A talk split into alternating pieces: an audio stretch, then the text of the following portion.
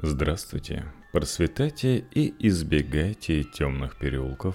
На связи серийный подкаст, бывший подкаст «Убийственные истории». Это уже четвертая серия сезона, посвященная загадочному убийству мальчика в Лоуренсвилле. Начнем с краткого содержания предыдущих серий. Посреди ночи тринадцатого октября тысяча девятьсот девяносто седьмого года в дверь одного из домов в Лоуренсвилле стучится соседка. Она утверждает, что ее сына похитили. Сама она вступила в борьбу с преступником, который ворвался в его дом. Прибывшие на место полицейские обнаружили, что мальчика убили, и не обнаружили особо никаких признаков борьбы в доме и на лужайке, хотя мать рассказывает обратное. Следственные действия не приносят никакого результата, пока полицейские не узнают, что мать продала дом, получила страховку за убийство сына и уехала в университет Индианы продолжать обучение. При этом она не известила полицию, и полицейские снова стали копать, а не замешана ли в этом мать. До этого они уже подозревали и ее, и ее бывшего мужа. Поэтому они отправились к мужу, который рассказал, что, оказывается, Джули Ри уже пыталась убить ребенка. Пыталась вызвать выкидыш, но их обоих тогда спасли. А еще она верит в магию чисел, особенно числа тринадцать. Многие события в ее жизни происходили тринадцатого числа.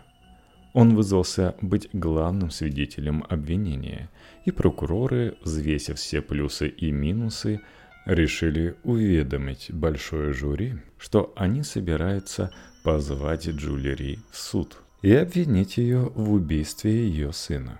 Джули живет в Индиане достаточно успешной жизнью и не собирается ни на какие заседания большого жюри, как оказывается. И в отсутствии второй стороны и другого мнения, большое жюри сообщает, что разрешает прокурорам выписать открытый ордер на ее арест.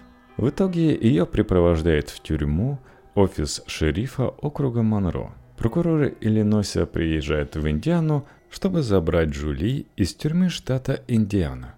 В Иллинойсе она предстанет перед судом, ее отпустят под залог в полмиллиона, и она сможет готовиться к суду, не покидая границ штата. А вот Джули не хочет никуда ехать. Она затягивает свой переезд, например, играет свадьбу, и теперь она уже Джули Ри Харпер, и требует, чтобы власти Индианы оплатили частного детектива, который собирает весьма интересные сведения о предполагаемом убийце. Но когда Джули наконец доставляют в Иллинойс, оказывается, что все это уже разбиралось полицией и откинуто, как приведшее следствие, в никуда. Да и свидетели оказываются на поверку не лучшего пошиба. По итогу, на руках у адвокатов никаких сильных козырей не оказалось. Еще и поведение их подзащитной, соответствующее их советам, со всем этим оттягиванием судебного процесса вряд ли играла им на пользу. двадцать первого ноль второго ноль второго судья Роберт Хопкинс дал начало заседанию суда, решающего, виновна или нет Джули Ри Харпер в убийстве второй степени Джоэла Киркпатрика, ее сына. Как я уже говорил, адвокаты договорились о переносе процесса в округ Уэйн, в том же штате Иллинойс. Обвинение придерживалось все той же линии, что заявление Джули Ри Харпер о грабителе в ее доме выдумано от начала до конца. Свидетелей у адвокатов раздвое обчелся, так что они находились исключительно в глубокой защите, пытаясь опротестовать наиболее неприятные выводы прокурора, заявляя протест попыткам навязать эти выводы свидетелям и присяжным. Самой Джули часто приходилось ссылаться на проблемы с воспоминанием деталей произошедшего, когда прокуроры припоминали ей совсем уж нестыкующиеся моменты в ее первичном заявлении. «Ну, уважаемый господин прокурор, я не помню, что я спрашивала полицейских про нож. Этого либо не было, либо я никак не могу вспомнить. Так что вряд ли я смогу дать какой-либо комментарий по этой теме, не соврав. Ведь я под присягой».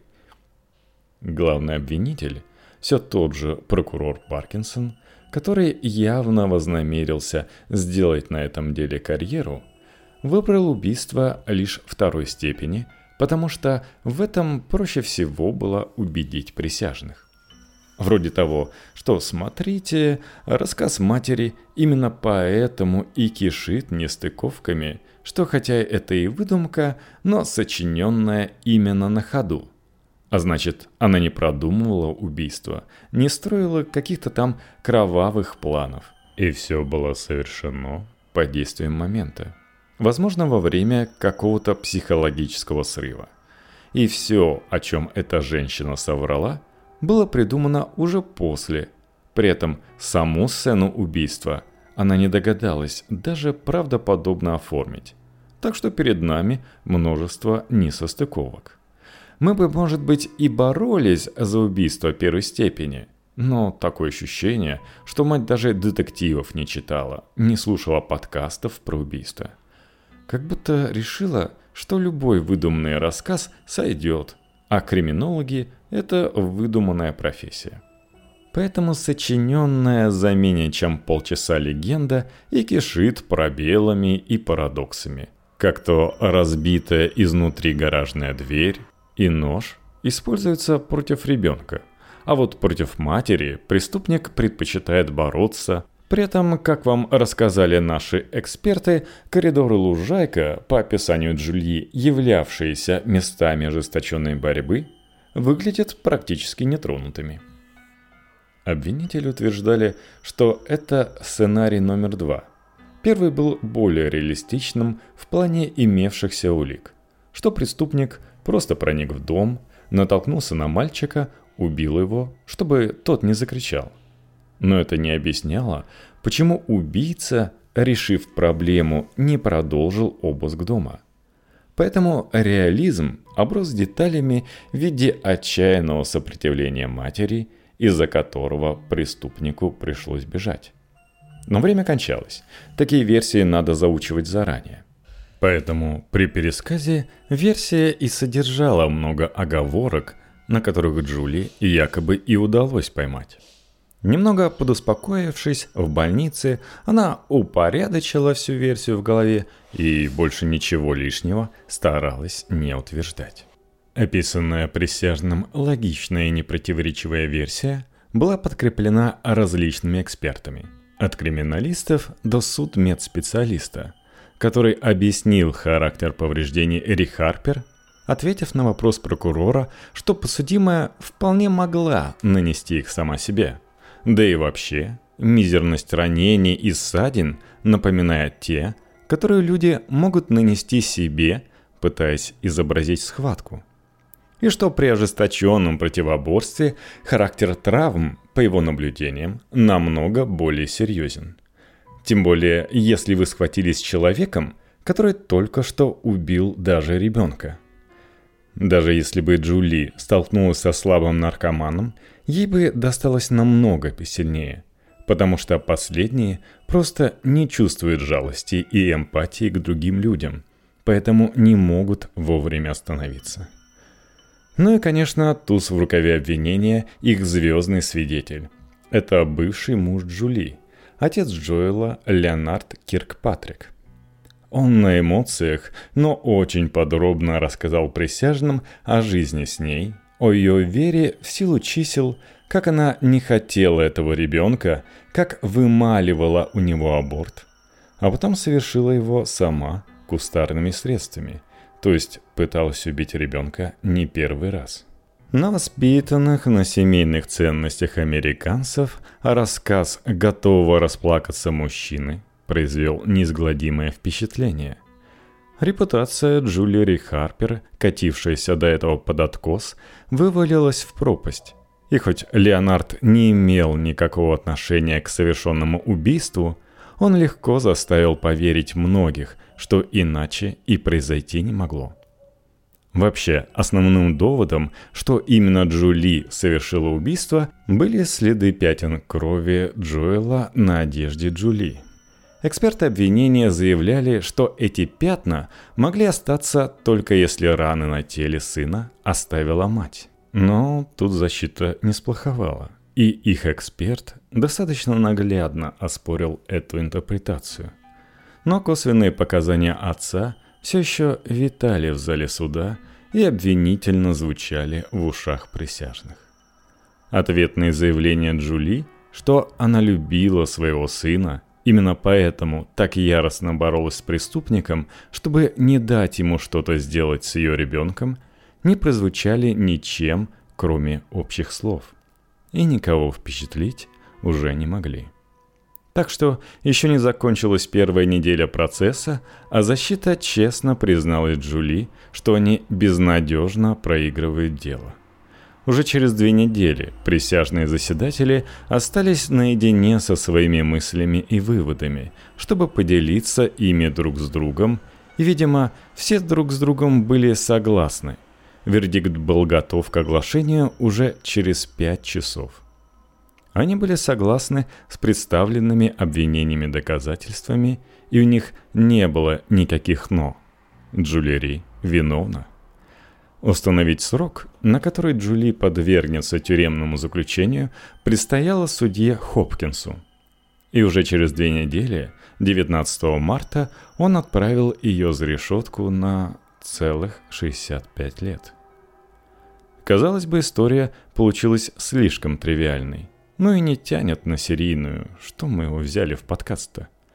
Но тут на сцену выходит проект невиновности штата Иллинойс. И Джули Ри Харпер, снова вернувшаяся в тюрьму и находившаяся там уже три месяца, получает письмо от Дайаны Фенинг, тогда еще неизвестной, начавшей в свои пятьдесят лет писать не только письма заключенным, но и книжки на криминальные темы. В то время ее писательский путь только стартовал, но он оказался достаточно плодотворным, и на данный момент она написала более двадцати книг. Начиная с настоящих убийств, а с две тысячи седьмого года сторонние издатели Five Star и Seven House уговорили попробуй свои силы и в вымышленных историях. Например, у нее есть целых две серии детективов. Но книги по реальным событиям все-таки преобладают. Вот так вот успешно она перезагрузила жизнь в пятьдесят лет. К своей книге «Жена пастора» она выступила в роли сценариста. И да, надо сказать, что она не совсем внезапно села за печатную машинку или компьютер. До этого она зарабатывала на жизнь, пробуясь в сценарном искусстве. И именно в детективной криминальной тематике. Если вы думаете, что женщина решила взять интервью у матери-убийцы, то, как говорят, это другое. Дело в том, что для своей второй книги «Through the Window», посвященной Томми Лин Селсу, она брала интервью у самого убийцы. А серийные убийцы часто хотят быть услышаны. Зачитаю вам, пожалуй, описание этой книжки с Амазона. Я не нашел ее книг в российском издательстве. Десятилетняя Кристал Сарлс смотрела с ужасом, как ее лучшую подругу убивал незнакомец, влезший к ним в комнату. Потом расчетливым движением незнакомец поднес двенадцатидюймовое лезвие ножа к горлу самой Кристал. Одним сильным ударом он перерезал ей трахею. Посмотрев, как вместе с кровью из нее вытекает жизнь, он оставил ее умирать.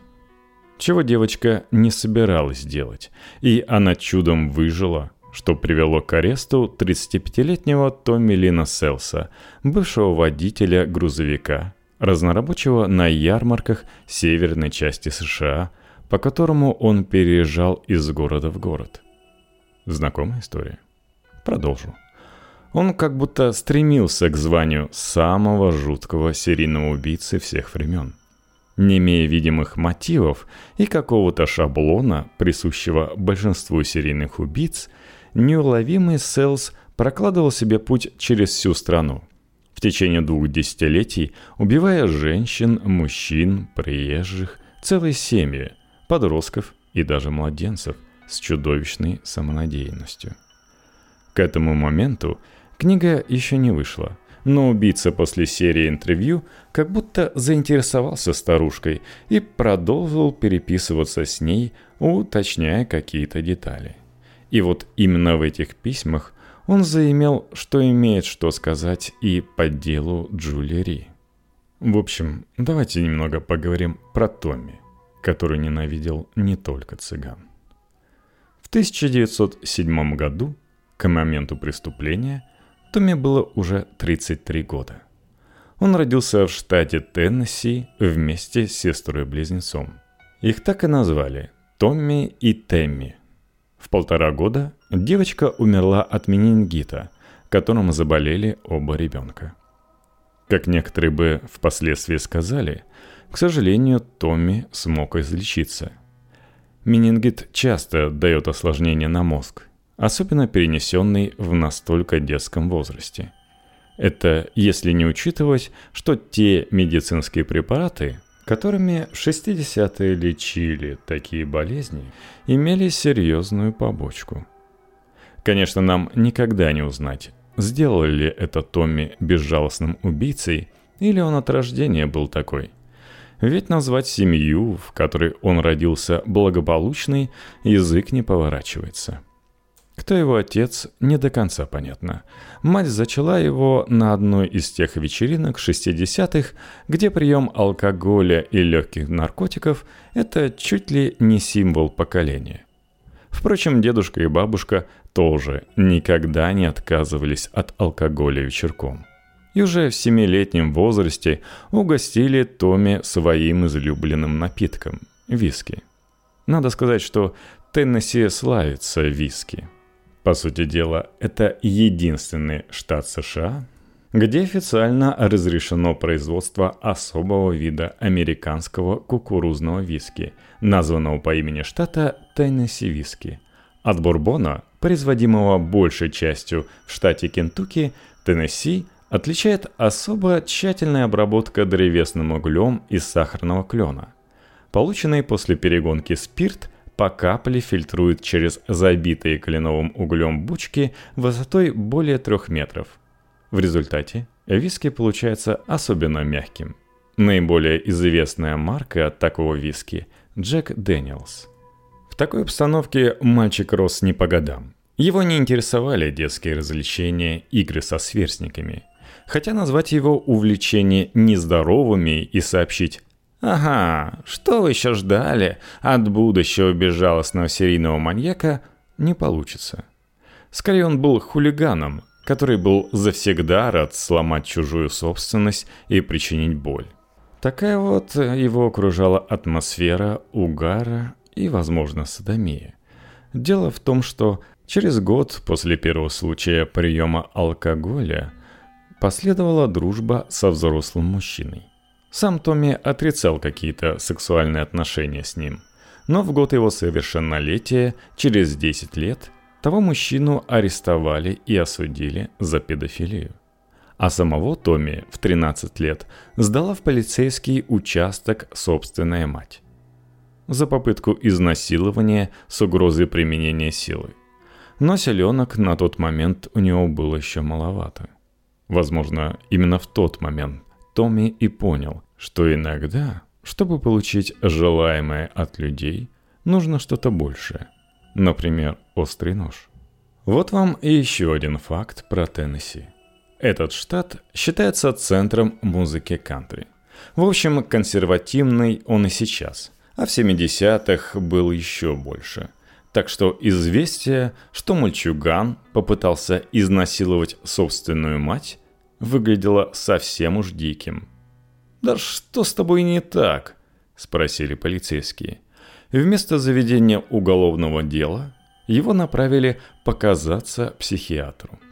И как-то Томми не вдохновила обстановка в психбольнице, и оказаться там на время дольше, чем один сеанс, ему совсем не улыбалось. Он был дурным, но не больным, и соображал, что к чему. Поэтому ударился в бега сразу же после первого сеанса. И так и провел двадцать следующих лет.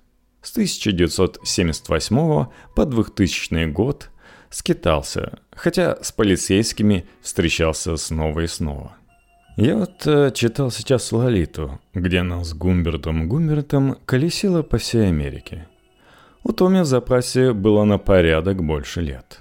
Путешествовал он с меньшим комфортом и проводил время не так романтично, но побывал почти во всех штатах. В Аляске, конечно, бродяжничать совсем неудобно. И как я чуть ранее упоминал, скитаться ему приходилось не без столкновений с полицией. В его преступном наборе, помимо убийств, значились и мелкие кражи, угон машин, грабеж с применением ножа. Попутно Томми принимали и с наркотиками. Самым серьезным правонарушением и сроком нахождения в тюрьме стало десять лет за нападение на девушку в ее собственном доме. Да, он регулярно залезал в чужие дома с ножом. Но десять лет он, к сожалению, не отсидел. Особенно для нашей истории. Ибо посадили его в июне девяносто третьего года в тюрьму Мансвилл, штат Западная Вирджиния. Через два года тюрьма закрылась на плановый генеральный ремонт. Так как девушка отделалась легким испугом, клерк, разбирающий дела заключенных, решил, что общественной опасности Селс не представляет, и постановил, что вместо перемещения Томми в другую тюрьму его надлежит освободить, дабы не перенагружать пенитенциарную систему. Как пишет Дайана, Томми и сам благодарил судьбу, что отделался легким испугом.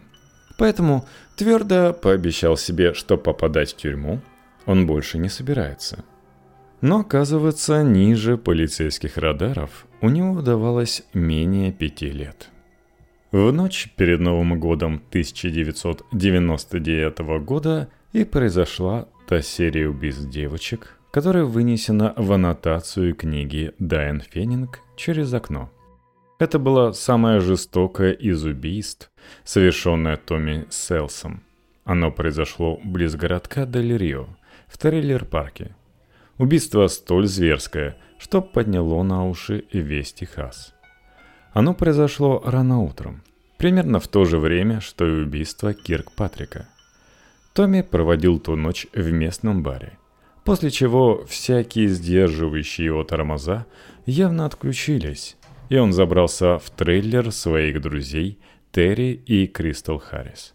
Дело в том, что он положил глаз на их дочку-тинейджера. А вот и Лолита. В утренней тишине он прокрался в комнату, в которой в тот момент на двухъярусной кровати спали две лучшие подружки. Кейлин Кэти Харрис, тринадцать лет, и Кристал Сарлс, десять лет. Дело в том, что семейство Сарлс переезжало из Канзаса в Техас, и сейчас вернулись за оставшимися вещами, оставить дочку и ее сестер у друзей. Преступник вздумал изнасиловать Кейлин. Он знал, что та обычно спит на нижнем ярусе, и не обратил внимания, что в этот раз кто-то сопит еще и на верхнем. Томми навалился на девочку, зажав ей рот одной рукой, а второй, споро орудуя ножом, срезал лифчик и трусики жертвы и начал пытаться ласкать ее. Но Кейтлин вывернулась и начала кричать, обвинять его, и что она расскажет все родителям. «Ты порезал меня!» – заявила ему в лицо. В ответ Селс включил свет, передвинулся за спину подростку, зажал ей рот и дважды провел лезвием ножа по горлу. Когда она уже лежала, умирая на полу своей спальни, Селс на глазах у Кристал нанес Кейлин еще шестнадцать ударов, три из которых прошили юное тело насквозь. Все это время Кристал в шоке смотрела на убийство подруги с верхнего яруса.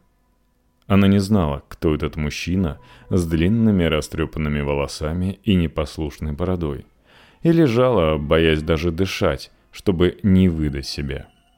Томми почти вышел из комнаты, и его палец уже нажимал на выключатель света, когда он увидел, что на него с верхнего яруса кровати смотрят детские глаза.